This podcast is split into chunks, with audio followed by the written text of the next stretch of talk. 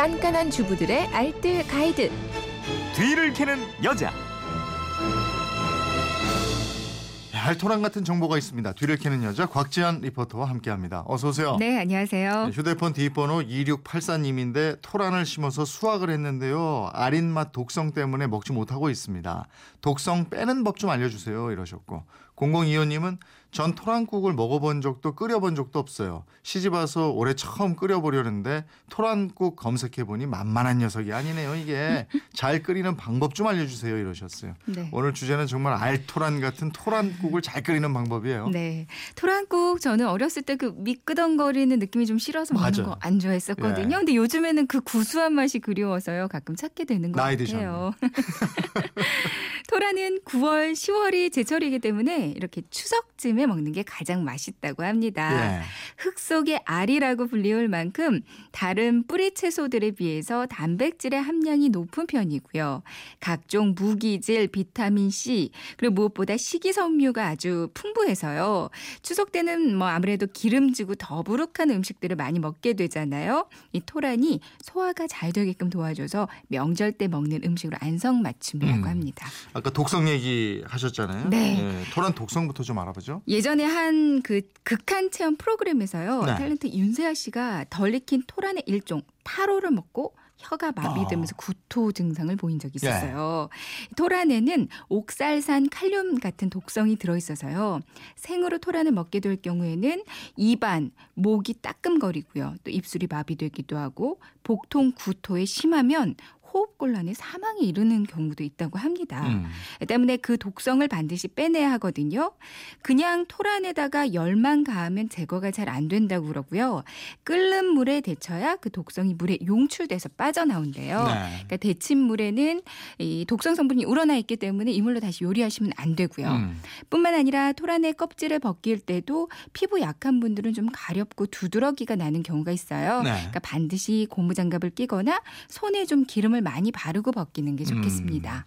토란 크기가 워낙에 또 다양해서 껍질 그쵸. 까는 게 보통 일이 아니라는데 쉽게 이거 벗기는 방법이 있나요? 네, 토란 껍질 쉽게 벗기는 방법은 끓는 물에 잠깐 데쳐주는 거예요. 음. 이 토란 크기가 큰 건 뭐 칼이나 필러로 벗겨내면 되는데요. 이게 크기가 워낙 다양해서 콩만한 크기도 있거든요. 네. 근데 물에 한번 데쳐주면 크기에 상관없이 아주 잘 벗겨집니다. 물을 팔팔 끓여서 살짝 데치고요. 찬물 한 세 번 정도 씻 어주세요. 너무 오래 데치면 토란이 또 물러지니까 한 30초 정도로만 살짝만 데쳐주시고요. 그리고 장갑을 끼고 벗겨주면 도구가 따로 필요 없이 싹싹 잘 벗겨지거든요. 네. 이 껍질 벗기고 나서 좀 푸른 부분이 있죠. 음. 이 부분은 감자 필러로 좀 벗겨내시면 좋고요. 그리고 나서 한 번 먹을 만큼만 비닐팩에 소분을 해서 냉동실에 얼려두고요. 한 번씩 꺼내 드시면 되겠습니다. 음. 토란국 끓이는 방법도 알려주세요. 껍질 벗기고 나서 독성 제거를 위해서 다시 한번 삶아줘야죠. 네, 지금 휴대 그 문자로요. 네. 7668님이 토란을 쌀뜨물에 살짝 데쳐서 껍질 까면 잘 까지고 아랫맛도 아, 없어집니다. 이렇게 그렇군요. 방금 보내주셨는데요. 예. 맞습니다. 음. 그러니까 삶기 전에요. 쌀뜨물에 담가두면 불필요한 맛들, 그 성분들이 제거가 되고요. 음. 또 표면에 미끈거리는 걸 막아주거든요. 네. 한 5시간 정도 쌀뜨물에 담가두면 좋고요. 또 물에 삶을 때는 소금을 좀 넣어주면요. 토란이 부서지지 않고 단단해지고 토란의 아린 맛을 또 없애주거든요. 네. 그러니까 아니면 아예 쌀뜨물에 삶아주셔도 됩니다. 음. 토란의 크기가 너무 크면 반으로 갈라서요. 토란의 크기를 어느 정도 다 맞춰주고요. 소금물에 보통 한 10분에서 15분 정도 삶아내면 되거든요. 젓가락으로 이렇게 찔러봐서 살짝 좀 단단한 느낌이 들 정도면 건져내서 찬물에 헹궈줍니다. 네. 그리고 그 다음부터는 그냥 그 소고기 묵고 끓이는 방법이랑 같아요. 음.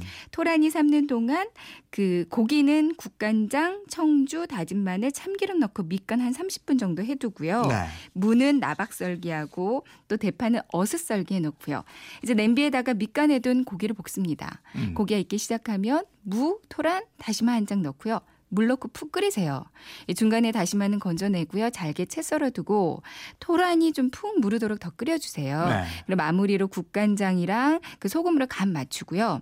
다진 마늘, 대파 넣고 좀 더 끓이면 완성이거든요. 음. 이채 썰어둔 다시마를 고명으로 올려서 상해내면 되는데 그럼 뽀얗고 구수한 토란국 맛을 보실 수 있습니다.